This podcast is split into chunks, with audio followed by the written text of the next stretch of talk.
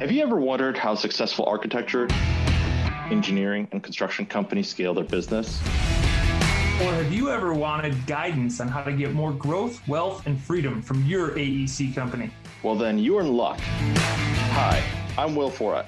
And I'm Justin Nagel, and we're your podcast hosts. We interview successful AEC business leaders to learn how they use people, process, and technology to scale their businesses. So sit back and get ready to learn from the industry's best. This is Building, Scale. On today's show, we have our guest, Kit Ozburn. Kit is the president of TW Frierson Contractors, Inc. He is a trained and licensed architect, but now is serving as president of TW Frierson. Frierson is a general contracting firm specializing in design build, manufacturing, industrial, commercial, and institutional projects in the Southeast. TW Frierson has been the recipient of many awards, like tons, like unbelievably amount of tons. I, I, went through the, there's a whole page. We'll probably put it in the notes. It's not many. I couldn't do all of them. Um, but the ones that really hit me uh, when I was looking through those, uh, and specifically more recent, was fast, fastest growing company, uh, private company, Fast 50, top 25 general contractors, and top 100 private companies uh, by the Nashville Business Journal. Um, and some of the projects have also been awarded uh, the Award of Excellence uh, for these projects, and they are Dickerson County Justice Center. Oh, sorry, Dickson County Justice Center, Nashville Electric Service Substation, and Yazoo Brewing, uh, to name a few. And again, those are just the most recent ones. I'll, I'll put the note in there to see all the awards because there's a whole bunch. Um, so Kit and the rest of the Frierson team is proud of its history serving clients through uh, the core purpose, which is creating a foundation for people to thrive. And in recent years, they've become a 100% employee owned company, which is really an extension of that core purpose, which for me is super, super exciting. Uh, and uh, above all, uh, Kit would tell you that he's happily married to Natalie for 24 years and is proud father of three children uh, and enjoys biking, sporting events, spending time with family, and reading Wendell Berry. So, Kit, I hope that that did it justice. Um, and welcome to the show. Welcome. That's all I got. You've you've over uh, introduced me. So uh, well done. Thank you so much, guys. I'm so excited to be here chatting with y'all today. I, think it's an under. Uh, you know, I always think it's an under introduction. That's my personal opinion because you know, obviously we've talked to each other a few times now, and yeah. you know, every time it's like, oh, you just learn a little bit more, and you're like, oh my god. Oh. I think I think we always miss, uh, you know, human human to human. It's like, man, humans are amazing. Like if you talk to a human for a while, it's baffling how amazing they can be. And I think that you obviously have lots of stories, lots of tales, lots of experience, and we're really excited for you to share that with us today. Thank you. Thank you. Likewise. So, uh, with that said, t- tell us your origin story, Kit. I, I, said a couple things, but tell us about you, and then tell us about the company and how you uh, became president of TW. Wow. Well, thank you, uh, guys. Um, so, I am raised, uh, was raised in Nashville, born and raised. It's unusual. We're such a fast-growing city now that there's so many folks here that are coming from every other place. And uh, but I'm a native, and so I actually grew up on a farm, an old family farm where I was the seventh generation of my family to grow up there, uh, south of, of Nashville. So I grew up on a farm. I'm going to admit to y'all, I, uh, I, um, uh, I was a city mouse that just happened to grow up in the country. And uh, so I, I love going and visiting. It's beautiful. It's great. Uh, but I'm not, that's, that's for somebody else. And uh, so I grew up on a farm. I loved working on the farm, being with people, using our hands, fixing problems, um, I loved that part. Okay, so then I developed an interest in architecture. Went to architecture school, um, and um, when I got out of architecture school, I went and worked with a great firm. Okay, I was at their office yesterday here in Nashville, a great firm. And after just shy of a year, you know, I thought I was going to be designing like museums and uh, monuments for the rest of my life. Um, and after a year, they actually laid me off. And uh, so the firm went from 36 to 30 on that one day some client um, uh, had sort of uh, dialed down their purchasing. And anyway, I and and uh, it was a sad day. Like in my life, I look back and I think, dang, in that moment, that was super sad. Um, what I did though was I moved uh, from that location. I moved uh, here to Frierson. So we do design build uh, work here. We have an architecture firm on the other side of the building over here, and I just needed to work. I just needed to burn. So I needed some hours. I had bills to pay. So I, I came over here. They had some work for me to do, and I worked for about uh, five months before going to grad school.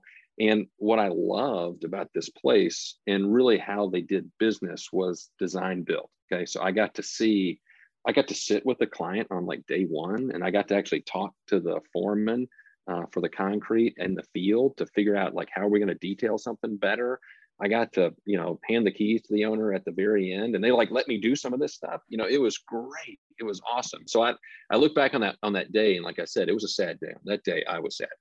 In the totality of my life though, I look back I, and and and a door was really open and sort of a way of doing business and contracting was open to me, which was much which is very team and partner and relationship based and I loved it. So I went to grad school and coming out of grad school in St. Louis. I, I um, you know, we considered staying in St. Louis, but instead we came back home. The, the gravitational pull of home was real strong. So we came back uh, home and actually came back to Frierson. That was in 2002. So I've been here uh, ever since, worked for, uh, gosh, three or four years in our design group. And one day, the leader of that group, the fellow that was of leading us, um, he decided he was going to go do something else. And I remember he came and he sat down and he brought us together and he told us that and I like waited until he got like around the corner, and then I like ran upstairs and went to the corner office, and I said, "Hey, I uh, I want to do that. Can I do that job?" And they said, "Well, you're you know, Kit, you're not licensed." And I said, "Okay." So I went back and and I had just finished like intern you know stuff, and uh, I took my exams over the next uh, six months and became licensed, and and and I'm so grateful that they uh, let me assume that role. So I led the design group for a period of years. I can't, I don't, 12 years, something like that. And, and at some point I just felt a, a little, a nudge or a calling that, hey, there may be something more, something else. Take nothing away. I love our design group still. I have such an affection for them.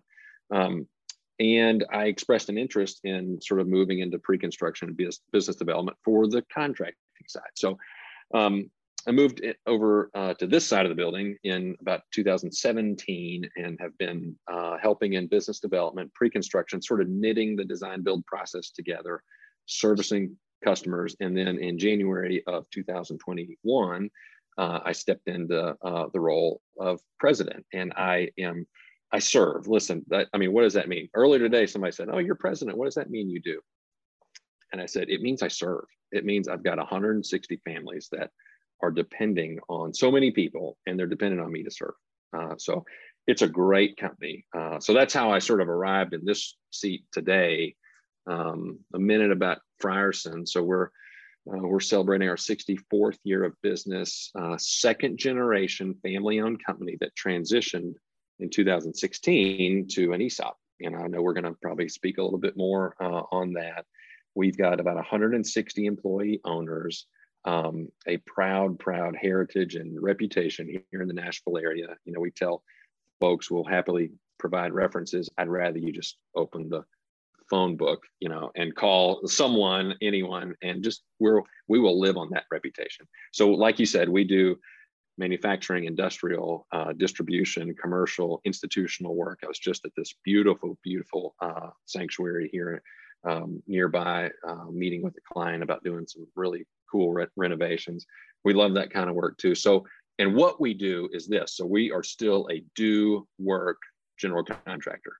Of our 160 employee owners, there may be 60 or so in this office, and then there's 100 outside right now. It's really hot, and they're out there, and I'm in here in air conditioning, um, talking to y'all. I'm glad to be doing that, but those folks are doing the hard work. Okay, so I'm here to support and serve them, and so within that hundred um, out in the field, we have we self-perform concrete and we self-perform steel.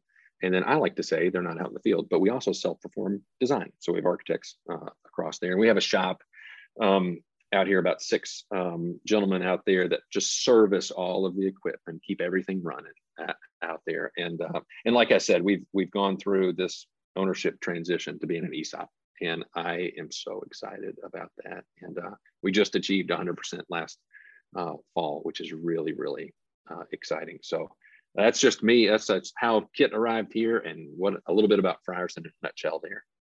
No, that wow. we, we definitely need to dig into the to the ESOP for sure because that's cool. Uh, it is it, it definitely is cool. It's not something you yeah. hear as much about on the construction side, definitely more on the manufacturing side. So we yeah. definitely want to hear about, and since this is kind of a recent journey, uh, right. it, uh, we really want to hear about what that looked like. Uh, Justin, why don't you take us through? Yeah, what uh, one of the things that, that, was very interesting to me when uh, lo- looking at your you know your core purpose, you know your core focus, core mm-hmm. purpose, creating mm-hmm. a foundation for people to thrive. Mm-hmm. Then becoming in an ESOP or you know this pairing of these two concepts to me was mm-hmm. literally I was like this is art like this is beautiful like this is gorgeous um not sure how intentional or not intentional or whatever that is, but oh my goodness, it was just magnifique. That's that's kind of yeah. where I went with that. Well, so yeah. um so t- 2016 or 2016 is when the start of the ESOP started, right? That's when things Correct. started to shift that way. Okay, yes, so sir. then that first phase, like take take us through that. So 2016, what what's happening in the business that like this is the direction we're gonna go? Sure, sure. So um, a couple things about the core purpose, um, creating a foundation for people to thrive. That is um, really, I mean, as I was talking about this, uh, really a reverence of our uh, field teams. That started a long, long time ago. You know, we just put the core purpose, like we put the words together a few years ago, but it started back in the 70s with uh, really our first generation uh, owners, Ernie and Winston. And they had this uh, ambitious um, you know, goal seems like too um, shallow of a word. It's really like almost a mission where they wanted to raise the profile of people that work in our industry. Because, like I said, I mean, they're doing the hard work, but you know, how do we raise that profile? So, um, uh, so ownership history tying this together. So Ernie and Winston uh, sold the business to their sons in 2008, uh, spring of 2008, and then you know lo and behold, what happened in the fall of 2008. I don't know what it is. I feel like everybody we talk to has a 2008 component to their their story. And it's it well, seems like it was like gravitational pull to that year, which obviously I mean, you guys are obviously still existing and all that stuff's good, but has to be some hard times in that that chunk it was. of time for sure. I was there and I, I was there, but I wasn't in the, you know, corner office and and and wringing my hands and and and all that. I uh, so in 2008, Ernie Winston sold the business 50-50. Ernie Winston 50-50 partners. They sold it to their sons 50-50 partners, which I think a lot of like, you know, business folks would say that's a very bad idea it was a beautiful thing because they were so tightly knit and um, um, uh, and I give Dean and Dell an incredible amount of, of credit for the way that they held the company together. And listen, I, I, don't know anyone that was thriving during that time, but we did pretty well. And uh, and we sort of kept folks in as much as possible, and I give them tremendous credit. So fast forward uh, a few years to uh, 2015 or so, and I think Dean and Dell began to sort of see how do we um, how do we sort of succeed uh, the ownership of this business? And I'm sure that they looked at all kinds of, uh, of options. Um, you know, they within their family, they each have daughters who just aren't interested uh, in the business. They didn't have any sort of other cousins, or relatives really engaged in the business at that time. They could have sold, you know, the the the book and the client list to some, you know, a big company perhaps. Um, but they had that sort of uh, inborn um, honor and like a, a dignity uh, for our culture and for the people that have brought us to this uh, place, um, the family. And so they discovered an ESOP, so employee stock ownership plan. So in 2016, um, a, an ESOP trust was set up and it purchased one third of the company. So one third of the company now is owned by the ESOP. The other two thirds are owned by Dean Dell. And um, it's a great thing. I mean, ESOPs are uh, are, are, are, tax favorable, so we don't pay you know federal income tax. Um, those dollars come through and are put in folks' accounts. Or, or, every employee owner, after a series of conditions, right, are are members of this ESOP trust. They each have shares, and the share value increases as long as we perform. Share value increases every year, and everyone gets more shares every year. So it's this sidecar retirement plan.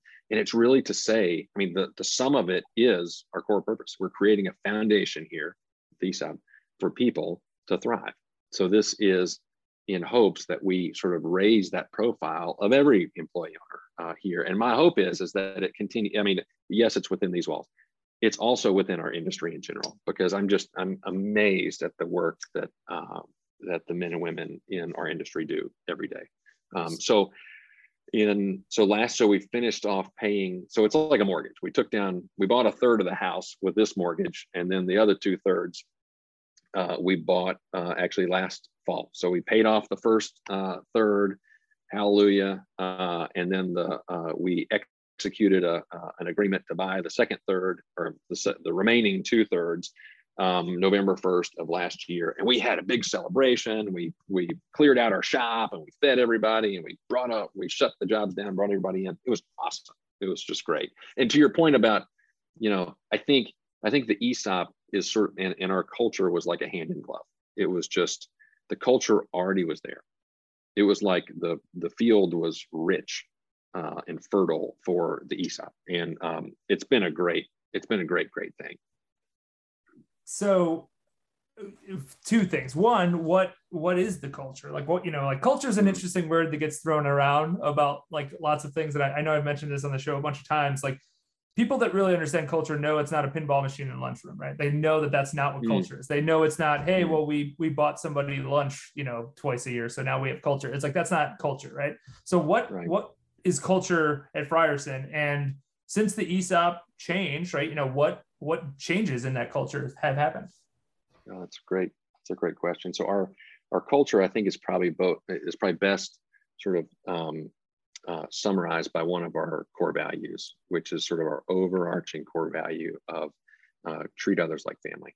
Uh, we genuinely feel uh, like a family. We have we have people in this office and field that like vacation together and uh, and they kayak on the weekends together and there's a running club and uh, there's all kinds of stuff. So it's so i think that's the culture. It's very organic like you said. It's not the whatever self-serve machine or something you know it's although that'd be cool uh, i was about to say it, I, uh, I, I would like to position a self-serve machine. That would be amazing. Yeah. I, I think i think um so what the esop does um is it complements that okay? So uh, you know our culture i don't know how to describe it more than just family that people have, have a genuine honest, like care for each other. And in an ESOP, uh, we're actually working for each other. You know, I, it, uh, I have to accomplish these tasks today, and I have to do them really well because there is um, there are retirees who retired last November whose share value depends on it. And in the field, hey, if we can if we can pour uh, one more bay's worth of spread footings on this day, will be that much more efficient and it'll increase the share value by that much.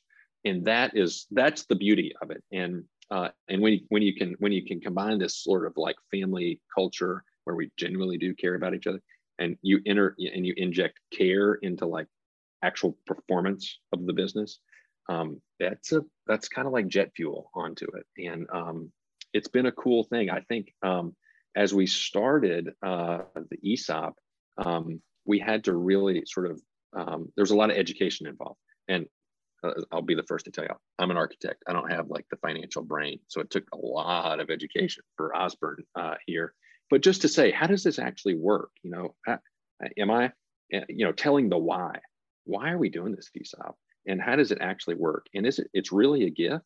And it and it really it really is. So there's been a lot of education a lot of us we'd call it the road show where two or three times a month uh, there's a, a, group of folks uh, here in the office that'll pile up sandwiches and we'll go to a job site. And we'll you know like everybody comes in for lunch or we sit under a tree or get in the trailer or whatever. And we just have we we eat we enjoy fellowship together. Uh, and then we say let's talk about the esop and at first it was sort of like all right let's start with some questions. Now the questions are coming at us uh, which i think is great. And i you know there's a lot of questions that come to me and i have to like you know look lateral to the CFO or someone else.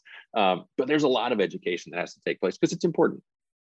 So uh, I want to stay on this education route real quick for a yeah. second, um, because what's interesting about an ESOP is the ownership mentality, like the the the mm-hmm. change in thinking. Essentially, it goes from top level, you know, that where mm-hmm. they're the only ones that are thinking about how to make those decisions to, well, mm-hmm. now everyone needs to make those type of decisions right? Mm-hmm. did you have to sort of level anyone's thinking or level up uh, uh, multiple people's thinking in you know about how to make decisions in the in the business and you know when you made this change and what did you guys do? Sure.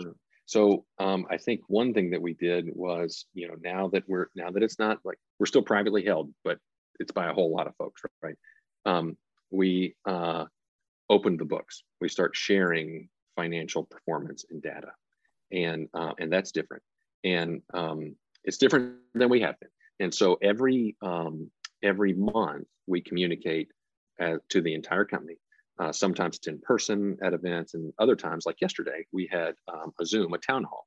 This is really an output of COVID. Like COVID put us all on Zoom, right? Well, we we we started this um, once a month to communicate. We wanted to be together so badly, so we started doing these uh, Zoom town halls. Nine o'clock break time on every job site. Um, folks come in uh, get around the Zoom and uh, we start sharing uh, these five, what we call critical numbers. And some of them are, are financial. And our critical numbers are first one always starts with safety, has to start with safety. How many incidents are we tracking for this quarter? Um, safety is a paramount core value for us. Um, so uh, safety, uh, incidents. The next one is um, contract backlog. How much, how much, how, how much dollars have we put into contract in this past quarter and we show a goal and we show our current status and sometimes we we end up over that goal and sometimes we don't uh, on a quarter by quarter basis now we're sharing this information um, gross profit we share that quarter by quarter month by month against a quarterly goal we share that we share discounted marketing backlog which is really like what are we working on that's not yet to contract how likely is it it's a big gross number um, and then the last number that we share is probably the most sensitive one, which is we call it dollar net gain. That means on a project, we're scheduled to make uh, $100 a fee. Right now, we're projected to make $101. Well, that's $1 net gain. Uh, this business is hard. and that's almost like a perfect score, right? Uh, so many times that gets lowered, right? And instead of $100 we're going to make, we're only going to make $90. And sharing that, it can be a little sensitive. So actually, recently we've had to share that. Hey, we've probably taken a few uh, hits. I think in the in the continuum of supply chain and the difficulty and inflation and all that stuff. I think everyone's probably taken a few hits. And so we had to be really. I mean, we wanted to tell the truth first of all. Okay, let's tell the truth. We're all employee owners. We owe it to each other. Let's tell the truth and we had to sort of talk about put that number into context because if someone can look at that number and they can say my goodness we're losing money which is not true we're not we're just not hitting the profit uh, target actually so we went through sort of a historical analysis and said listen everyone we're we're in great shape this has happened before. We got five more months to go you know chop wood really hard and make uh, and, and get that back. And it actually was a great thing. And uh, i was real nervous about it. I was like i don't know if i'm to sleep you know the night before. Uh, but it actually was really good. So we start you have to i think i think you have a duty to all employee owners to tell that story and tell the truth. Um, so that's a difference. That's a big change. So okay but hold on truth yeah. right but uh if someone doesn't understand the numbers that you're giving them like let's say gross profit right like what does that mm-hmm. actually mean right so there's there's a level of financial literacy that Absolutely. everyone needs to have in order to understand well how good or how bad because if you have if you give a number and this is you know this is quote unquote oh that looks bad you might have people ex- running towards the exits because they're going oh yeah. shit this company's going terrible when that's not not true at all right? It's just eh, there's some ups and there's some some downs. So did you have to do anything there like to educate kind of i guess the employees the ones that just turn to owners? Yeah so so we have not yet but uh but on our roadshow i talked about our esop roadshow. So we we do that and now we've done that for gosh six you know seven years um, going on seven years now. And um, we have now talked about almost creating a curriculum uh, so that when we go uh, to job sites we may visit a job site for four six times during the life cycle of that project depending on how long it is. You know it, I'd, I'd like to have three or four let's call them slides posters that shows what you're talking about. Let's just hit the basics here everybody. You know gross net G&A. Let's just hit the basics right there, and then we can talk about them. So now you're developing like a vocabulary that we can all uh, understand even an architect can understand sorry architects out there i'm not representing you very well but um uh, but it, but so yes yeah, so um and in fact um last fall we um we made a key hire and i think um one thing that this that this company i think has always done a good job and i can't take credit for this they've always said if we are serious about going and doing something then we need to we need to sort of appoint someone and that's their role. And you know one of the uh, uh, former owners would say that you know 20 years ago they did that with hr you know it was like one of the owners of the company was uh, whatever you know uh, uh, running 401k uh, benefits you know? And so they they said no we're going to go hire like a real professional. Um, and that's been a great thing. So last fall we said we need to get real serious about training and teaching training investing in talent uh, in people who are here. And so we hired um, Jake, a, our talent and training director, and uh, and one of his tasks is exactly this: how can we build in financial literacy uh, to a place where this where the ESOP is not as abstract, okay, and when we can talk about like actual company performance on a month by month or quarter by quarter, and certainly year by year basis, and people um, can really understand it and take hold of it and then take action uh, because of it. Um, I, you know, I'll share this. Um, we, as part of our talent and training, um, many, many years ago, uh, we had a financial literacy, financial basics uh, course. And I bring this up because, gosh, it was two or three years ago, um, one of our longtime superintendents um, retired. And we went up and we um, and we took him to lunch on his last day, Tony. And uh, and we're sitting there at lunch, and Tony said, "You know, I wouldn't be sitting here today retiring. This wouldn't be my last day if y'all hadn't." I say, "Y'all, I had nothing to do with it. If y'all hadn't um, uh, established this class that I took in like 2006 or something like that." And it was a you know quarter long class about budgeting and savings and retirement and all this other stuff. And um, he said, "I wouldn't be here retiring if I if y'all hadn't done that." And I think that's really beautiful. So he said, "Why don't y'all do that again?" And so we we did uh, just this uh, this past year, and um, I think that's like that's that's more that's obviously more of a personal financial uh, literacy. But to your point, yes, we're beginning to wrap around this ESOP financial literacy, and it gets gets complicated fast uh, on the ESOP uh, for sure. That's a great that's a great example of creating a foundation uh, yeah. for letting people thrive, right? I mean, yeah, I think I think yeah. a lot of companies, uh, you know, certainly in the industry, in the construction industry, um, you know, may like golf at the idea that you should have a core purpose or core focus of things. Mm, but sure. when you really put something that's important and actually is meaningful in place, it changes so much. It's not just little like one thing here and there. It is it changes the nature and the culture obviously of the business so like stories like that can be reality and then you know if that's the belief that you've had since the 70s or 80s right like right. that makes an esop a reality if if right. you don't believe if you don't believe in that you're selling that company off to whomever or you know a, bigger gc or whatever it is and i think that's right. that that's a good it's a it's just a good example of like how small businesses can really benefit when they really think about like things like that uh, is what I would say. And I would say our the, the process by which we like arrived at those words, creating a foundation for people to thrive. Um, you know, uh, I, I will say I did it the wrong way before, which was I like went hold up and I like had my sheet of paper and I was like heat mapping all this stuff. And uh, and then we posted something. Everybody's like, "All right, I guess so," but no one could remember. Okay, so about three years ago, we were like, "All right, forget that." And I'm in the corner, like, "Wait a second, I worked real hard on that." And um, and uh, and someone helped lead us through this, and they said, "Y'all have an incredible culture. You have an incredible family. Let's let's just take an hour or two, and let's just tell stories." So we told like 60 years worth of stories, and meanwhile, we're like you know doing the same like mapping and stuff. And so, and then out of that came our core values, and out of that came our uh, core purpose. And so, what I love about our core purpose is that it's literally mined out of the history of the company.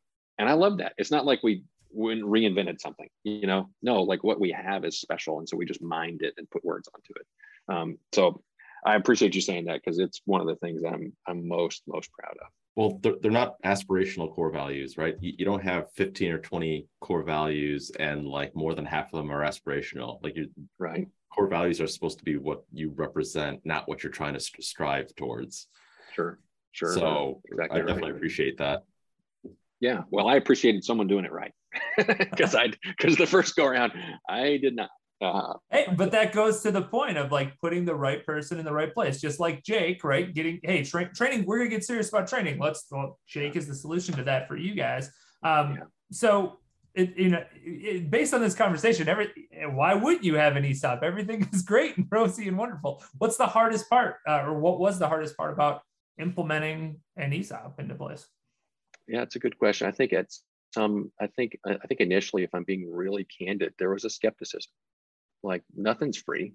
Nothing's just a gift you know and and we and, and in the communication there was um listen every all benefits are going to remain okay? All benefits. This is just now that we're now that you know we won't pay uh, income tax you know we have debt to pay down. Obviously we just bought part of a house you know we got a mortgage but when we get that paid down and as it's paid down uh, there's going to be benefits that come from that so i so um, i think the best way to educate is we talk, you know, we tell the story, we talk, we tell the lie, we go to and and, and try to help with like the financial literacy, which I need every single time. And um, the best way to do it is that uh, there's a result. When someone sees, oh, what they said, what Dean and Dell told us, what that CFO told us, what Kit's talking about, what would have happened, you know, and you get a statement every year that, that shows your balance and you see, wow, you know, the price is going up and I got more shares. And then I'll say this, you know, when we started this again six or seven years ago, we talked about, you know, teams. Um, there will be an opportunity for us to do some things that are transformative. And um, and so last fall, um, we had our employee celebration event. So we always close down the fiscal year about a week or so after. Like I said, we shut we shut down our shop. Our shop is so hospitable, clears everything out, sets up tables, AB. We have a whole you know feed everybody, and um, and during that time, uh, we announced four things. Okay, we announced that we're 100% ESOP. We just announced, hey, we just fulfilled this transaction. That was like a modest um, uh, applause, like everyone's kind of like golf clapping. Way to go. Um, the next one was, uh, hey, we're giving everyone a hundred dollar bill. There's a theme here, right? Man, I got a lot of applause, right? Give me a hundred dollar bill. Uh, that was a good one. Uh, the next one was we're paying 100% individual healthcare coverage, which we had not done before. And I will say that got like a standing ovation. That was a big that was a big one. Yeah. Uh, and that's because we did that's because of the ESOP. That's because of the ESOP and savings and what we can now go do. And I'll share the last the last one was we shut down the the the, the company between Christmas and New Year, which we had never done before. And and we still like paid, you know, hourly uh, folks. Now that one I thought the place was going to come apart. I mean, it was like it was a huge ovation, and especially from our steel workers, they were really, really excited. Um, but so we're so I think, you know, when you know something has taken root a little bit, is when you can actually like prove it. And and last fall, I think we took a step forward in proving it. And it's not anything I did. It wasn't. This isn't Santa Claus. Like everyone worked for it. Like everyone in this company helped work for it and earned it. Um, and uh, and so that's I think how you can really you know make it effective, make it real. Okay, so uh, because everyone is an owner, right now with the yeah. ESOP in place, does that mean that everyone has the right to say something about some other department? Um, it it does. Um, yes, everyone uh, is welcome uh, to bring uh, feedback. And, um, you know, we have some spirited feedback uh, at times. I was on a call this morning where one of our departments was a little less than happy with another one. And we talked through it. And uh, being 100% employee owned was brought up. Um, guys, we're in this together.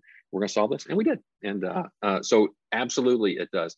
And I think this, you know, there was one, you know, someone's like, well, um, does that mean I get to decide, you know, whatever?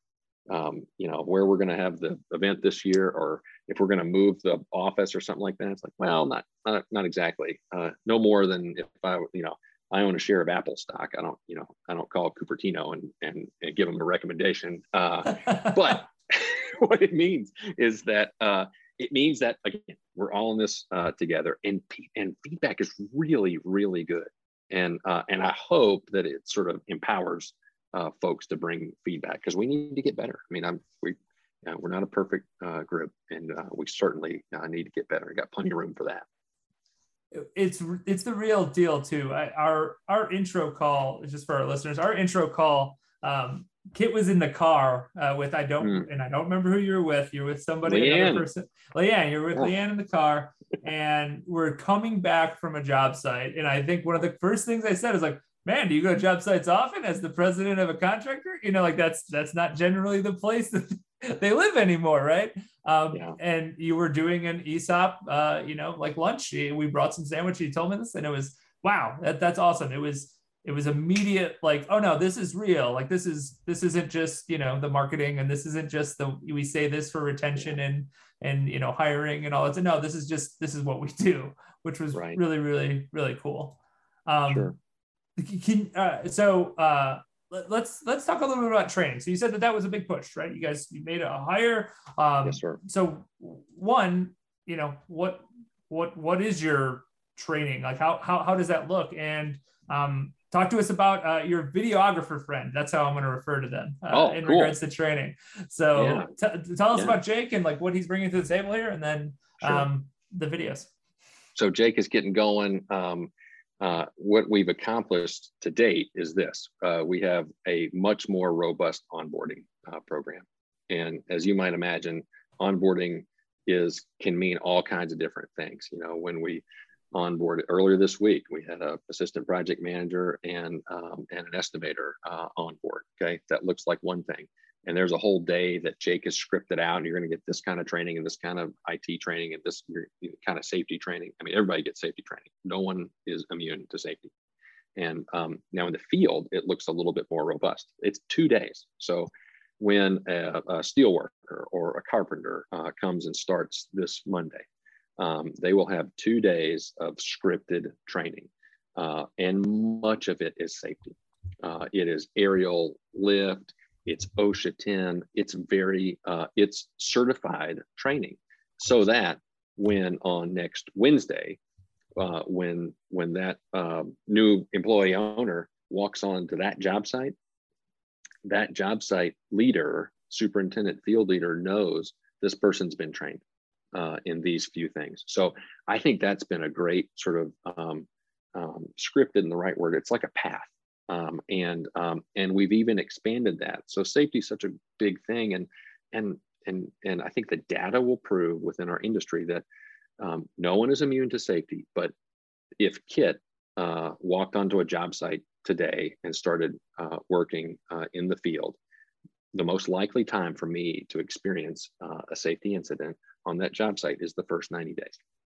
And um, so we have historically had a uh, sort of a script about that 90 days where that individual has a hard hat um, and it's red so that everyone can sort of like let's let's keep an eye on kit over there. He's you know let's help him. Let's look out for him and help him. Well you still got a red of, hat don't you kit? I i should. I absolutely should.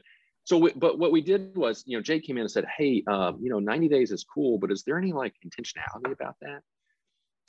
And i thought you know is it true that someone could be really like have achieved all these safety things and learned more quickly that than that? And is it also true that they could not? It could be 120 days and they still not sort of have that. And we said, yeah, that's exactly right. So he's taken that program and sort of rescripted it and made instead of just like time and there's actual objectives there. Um, and so if someone wants to race through that, I love it. Let's do it. Let's race through it. Um, and if someone's not ready, then they're not ready uh, for that. So I think that's really cool. The other thing that I'll say is our intern program. So we have an intern program, and um, and Jake has taken that and just and he's put. I mean, it's almost like a real course where week by week by week.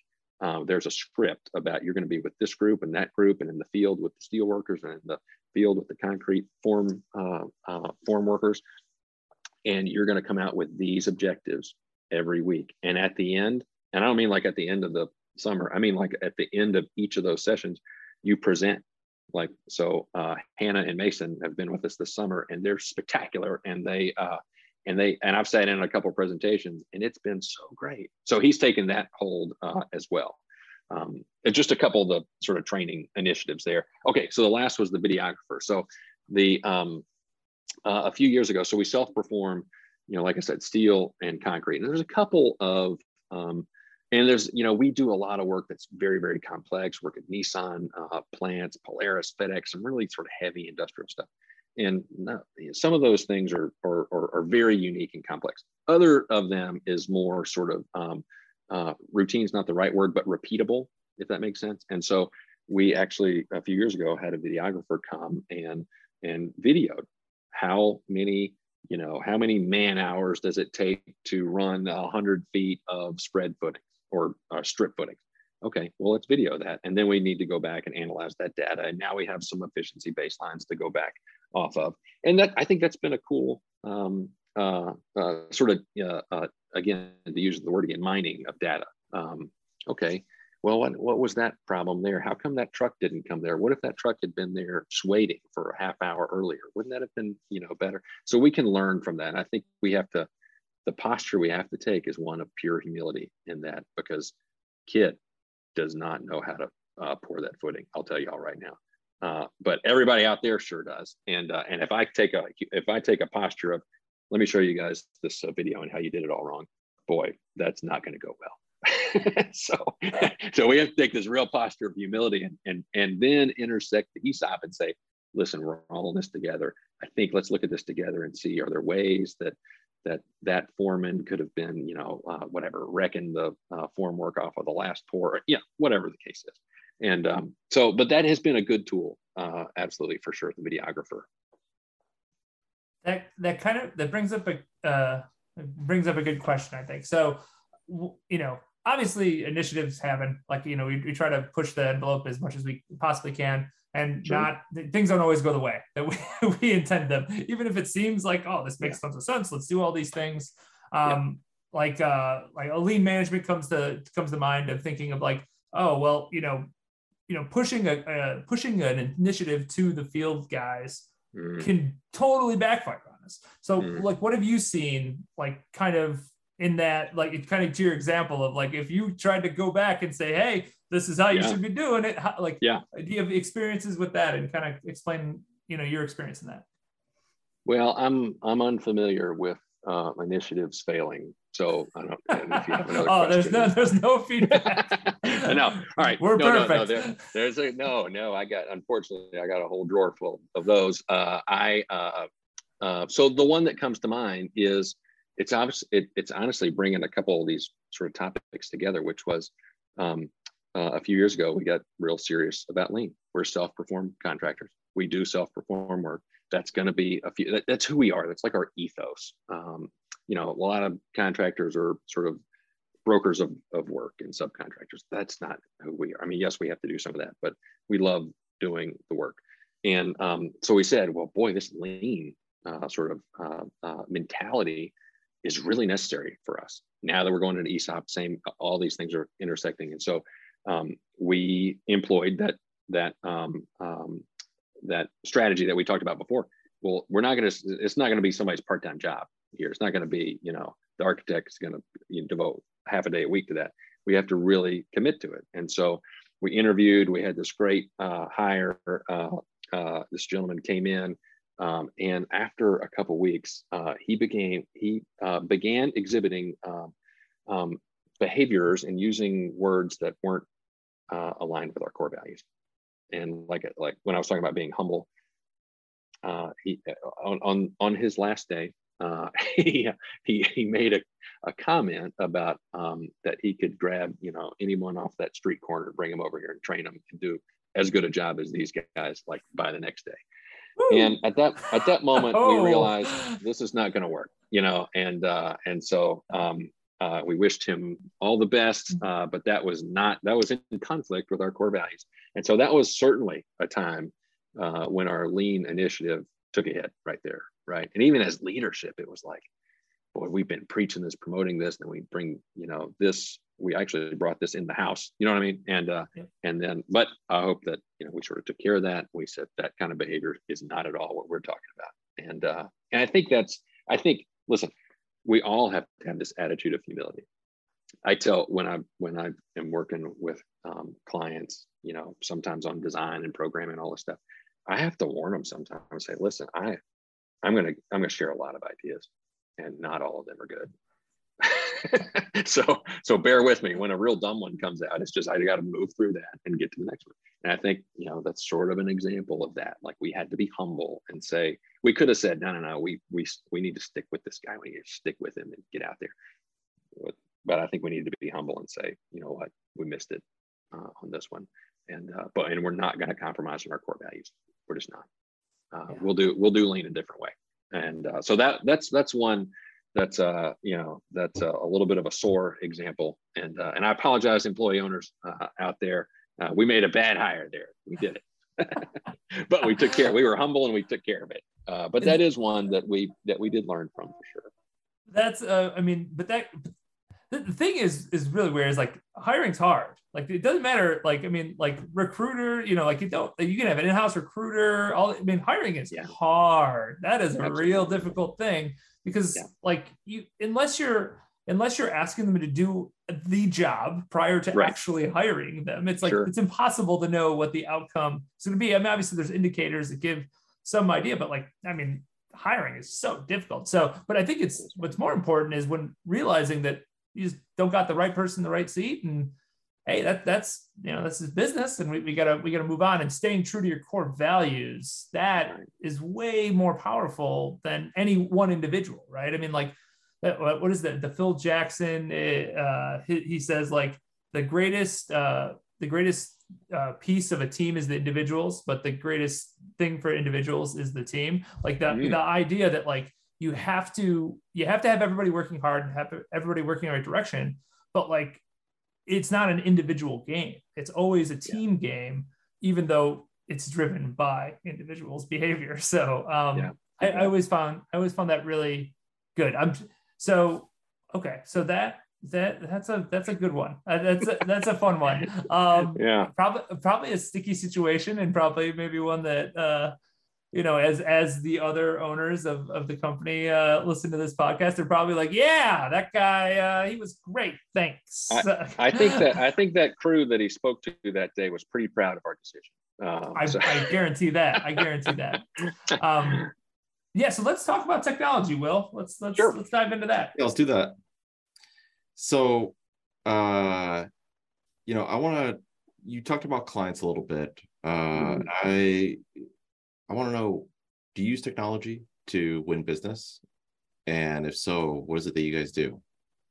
Yeah, yeah, uh, we have used it um, on a couple, I'm going to think of two occasions here where how can we leverage technology to sort of differentiate ourselves um, in our some of our work um, is regarded, uh, and, I, and, I, mean some of the projects that we work on are regarded more as commodities than they are like everyone's special baby. Okay, so in when you're when you're competing on a commodity, you really have to separate yourself. So I'm going to say there's two examples uh, of that. One, we were pursuing a very high profile um, uh, client first uh, project uh, opportunity with them. The project is actually, you know, like one block over uh, my uh, left shoulder over here, the site was. And so this became very important to us. And we all got in a room team and we just started spitballing ideas and somebody said hey i think we should do like uh, a custom uh, uh, video. And we were like okay yeah well i'll get my phone and then and they're like no no no no no no we need to like hire a professional. And so we did so we hired a professional they came in and we had our team meeting in here and then he like followed us out like literally walked you know over to the job site and we like you know like we rushed that through in, in the video like it, you know advanced it through. And um and we submitted that and the client uh, came back uh, the owner's rep for that client after after we were, were awarded, and they said, um, and it wasn't me. They said, uh, Ben, we have never seen any uh, any submittal like that. We've never seen anyone go to that like intentionality to drive home. Now we weren't just like doing a shiny video with you know whatever flashes and explosions. We wanted to tell the story of why our team was the best for this job. And uh, and he gave us that exact feedback. So that was one um, really successful, and I'm so proud of our team for thinking of that. And the other one, you know, we are uh, we're design builders, so uh, about half of our work is is design build on a revenue basis, and then half is other sort of traditional partnerships with other AE firms um, around. And on one project that actually we did not design, but we invited uh, some of our team to sort of help us in this proposal, big tile plant. Okay, so nearly a million square foot uh, uh, uh manufacturing plant where they make uh, ceramic tile. And we're competing for this. It's very competitive. That market's very, very competitive. So we had to differentiate ourselves. So we built, so we had, I asked our design team to come in. They built a BIM model, scheduled it, modeled it, well they modeled it and then scheduled it animated it and it had you know certain stop points over certain milestones. Hey we're going to sequence this job this way. By the time we get here this pond will be made and so then we can route around this way. And really it helped it helped the client sit there during this interview and they could see this team has already built this job. And they already built it. Um, they're proving they're showing us how they've already built it and they're showing us the finish line that's so important to them. They got to start putting tile out. Um, and we feel really certain about these guys because of that. So I think that was a use of technology that really is is sort of grown out of who we are, like being design builders. We're thinking that way sort of all the time. Um, so I think those are a couple of of examples. Um, I, you know, I so that's how we've won business. Um, I think technology I'm going to talk a little bit like abstract about technology just for a second, and I'll land the plane here, I promise. So, technology is wonderful, right? We all think it's great. Well, it does actually um, also introduce um, more variables into the equation. And construction, particularly if you're doing design build, um, it is a multi variable problem that is uh, happening in different municipalities in different weather every day in different everything different subs coming. There's so many variables that i think what we've what we've worked to do is take technology and instead of increasing variables like oh i have to go input this that or the other i have to go check this box on this other thing it really needs to reduce variables. And so i think uh, uh, we uh, have to be careful of that. And so uh, one example um, that comes to mind recently is you know on job sites where um, if I'm if, if I start on Monday and I go out there on Wednesday, there's a lot that I need to know uh, uh, as a laborer about the company, about benefits, about you know, whatever. What do I do if this happens? What's that material over there? Is that glue going to make me um, sick? What you know, all these things. And so what we developed actually, what's everybody got on a job site? Everybody's got a hard hat, and uh, so we actually uh, made a QR code uh, sticker that goes on the hard hat. And so if I'm there and I say, you know what, I really I need to learn about this, I take my hard hat off and I go and I, you know, I hit the QR code and it can pull up all this information from MSDS data sheets on different, you know, materials that are on site to whatever, uh, OSHA uh, rules to all kinds of stuff. And I think that is a way where we've just reduced variables. You know, all the, you know, you know, you know, the big like bulletin board that's on every you know everywhere that's got all the things on it. I think we probably still have those. But the idea was how can we replace that and use technology? So it's in one spot, it's in one QR click. And uh, so I think that's a cool way to sort of take variables and reduce them. Um, so I, that's a couple different ways. We didn't, we haven't won any work with the QR code yet, but uh, but I'm still really proud of it uh, for our employee owners. I, I feel like uh, when we talked, you were very humble about your technologies. You were saying, you know, oh. you know, we're we're we're you know we do things, but and then this is new. Like we didn't even hear about this before. so like you're you just keep piling on the uses of technology that you are you guys are using, which is amazing. It's so. I mean, that like that's such a smart idea. Like I don't know who had it, whichever employee owner had it. Kudos to them. My my construction cap off to you, and wow. yeah, yeah, a gold star for them for sure. It was not me. Uh, it, I think it actually originated out of our safety uh, group. Um, so I'm so I'm proud of them, and thank you for saying that. And uh, we, and you're right. We probably do use technology more than I let on. So, uh, as much as I want to talk more tech, we got to ask you our last question for the show. Yeah. If you were to go back in time 20 years, what would you tell yourself? That's 2002. I, you were just starting back again with Frierson. I was. I that's right. Just learned today. So I went into it. Yeah. I, I my first office was a, a, eggplant purple underground room that was built like literally for drafting. And uh, uh, yeah. Okay. So let me go back there, and I'm going to talk to Kit right now uh, in that room.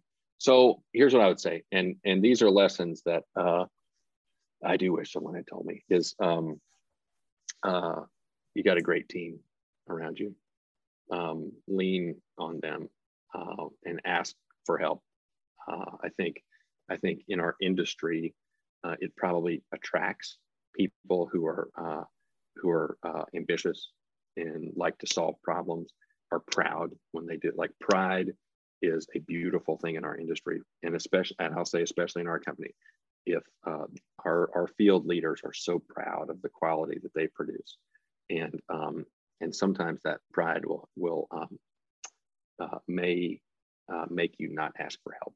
So I would tell myself, lean on the team, uh, ask for help. I think, uh, or for help. I'd say this, guys, I, and I think I think this is really important. Um, our industry has a really scary performance of mental health. It's a really uh, significant problem in our industry right now. So I would tell I would tell myself and anyone in our industry right now, I'd say take care of yourself and look after uh, other folks. Uh, enjoy your family, enjoy time uh, with your family, and um, and maybe the last thing is this: is I'm you know I've been at uh, Friars. I, mean I'm, I feel blessed to have um, have been here uh, for so long, and I'm not alone. There's a lot of other folks that have been here for a very long time, and I would tell myself 20 years ago, I would like get really excited. This is it's going to be an amazing journey and some of your best friends are going to be some of those that you look around and that you went and climbed that mountain together. You know those are going to be some of your incredible you know best friends. And the other thing is i was uh, at this church i was i was at here uh, earlier today um, we just finished the satellite church uh, for this church and uh, and one of the um, one of the administrators there came over and said oh I was talking to Heather, and uh, she just said how much she enjoyed that time uh, with your team. And I couldn't, like, I needed to reciprocate that tenfold because these are some of like my friends now, like Heather, Cliff. We still need to go have a beer together. I and so I would tell myself, you're going to make incredible friends. Some of those you work alongside, and others are going to be your clients, uh, and you're going to develop this incredible relationship with them. So get really pumped up about that. That's what I tell myself. That's a crazy good question. That's like a that's a tough one, guys. But uh, but that's what that was very insightful. Oh, I like that. Very. It was very authentic. So thank you. Thank yeah. you for sharing. I'm sure people that are listening to this, uh, especially if, whether it's from your company or, or anywhere else, I think they'll rethink uh, what they're, you know, what they want to tell themselves, you know, going back in time 20 years. So yeah, that's a that's tough one. Yeah. All right. Uh, so uh, we are going to drop in all your social links and all that kind of fun stuff uh, in the show notes. Um, and is there any last uh, word that you would give uh, advice wise for anybody listening? No, I wouldn't. I'd just say thank you. Thanks for walking through. I think the ESOP journey is, exciting. And if anyone, I would say this anyone who's uh, listening to this has uh, questions about an ESOP, is curious about an ESOP, wants to join an ESOP company, please call me. And I'm serious about that. I, we're, we're passionate about it because it's a really great thing. Again, for that, for that, um, that strategy, that sort of mission of creating people, a foundation for people to thrive and for honoring, for just elevating this industry. Um, in, in my, I'm sorry, I'm going to get off my soapbox. I think in our industry, it. it's just not, it's not acceptable if anyone is like a flat tire away from um, financial devastation. These, I mean, we work too, too hard and uh, and to and and the, do such incredible incredible work. So um, and ESOP is a great pathway to that. And I'd love to chat with anybody about Frierson or ESOP or anything I've talked about. So please reach out. I'd love to talk. What's the best way to get a hold of you, Kit? Well, my cell phone is, no, I'm just kidding. Uh, probably uh, to email me at seriously ozburn at twfrierson.com. I'd love to talk. Oh, Awesome, awesome, awesome. Okay, well, we'll drop all that in the show notes for people. Um, you were fabulous, as I assumed you would be, Kit. So, um, to our guests uh, and, and to uh, all of our listeners, uh, until next time, adios. Adios. Thank you for joining us today and listening to this episode. If this episode did help you, then be sure to share it with someone else who needs to hear it. If you want to be a guest on the podcast or looking for additional help on your journey to find more wealth, scale, and freedom in your AEC company, visit our AEC resources page at spotmigration.com backslash AEC hyphen resources.